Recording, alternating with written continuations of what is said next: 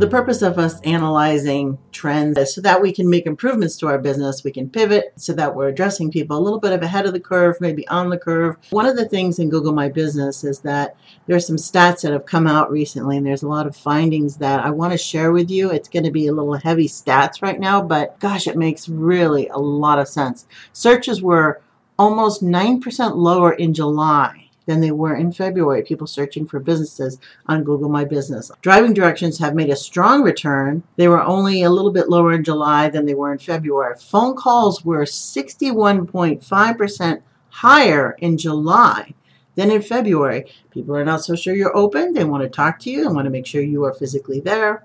A lot more phone calls are being generated.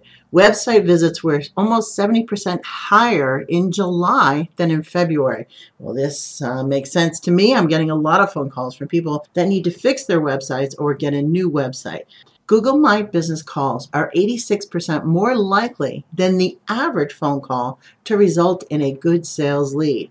They're already searching on you, they liked what they saw in your Google My Business profile. Now they're calling you. So this is a pretty hot lead. Restaurants, outlet stores, hotels have seen three months of positive growth, okay, indicating the continuation of recovery through July, August. So we take this information, we look at all these stats, we listen to them, we think about it, and we go, oh yeah, my phone was ringing off the hook. And I really want you to start thinking what kind of message is on that phone. You're not catching all these phone calls.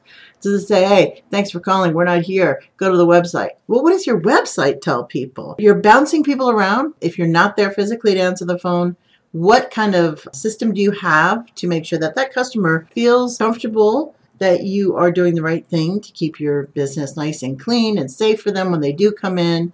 I mean, what is what's on your answering machine? You go to some places, then they still have just a generic message, and it just makes me crazy. I'm like, that you might have lost your customer right there if you can't take the time to give a nice detailed message that is informative and timely. Don't be saying, "Hey, Happy Valentine's Day." You know, it's uh, September.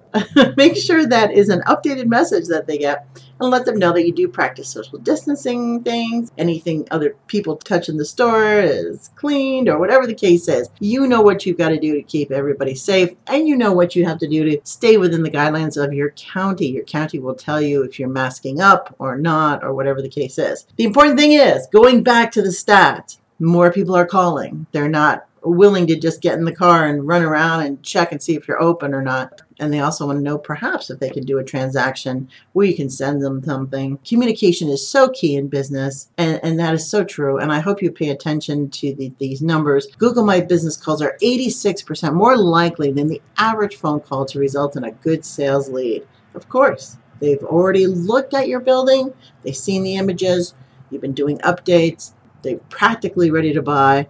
So you have to be there.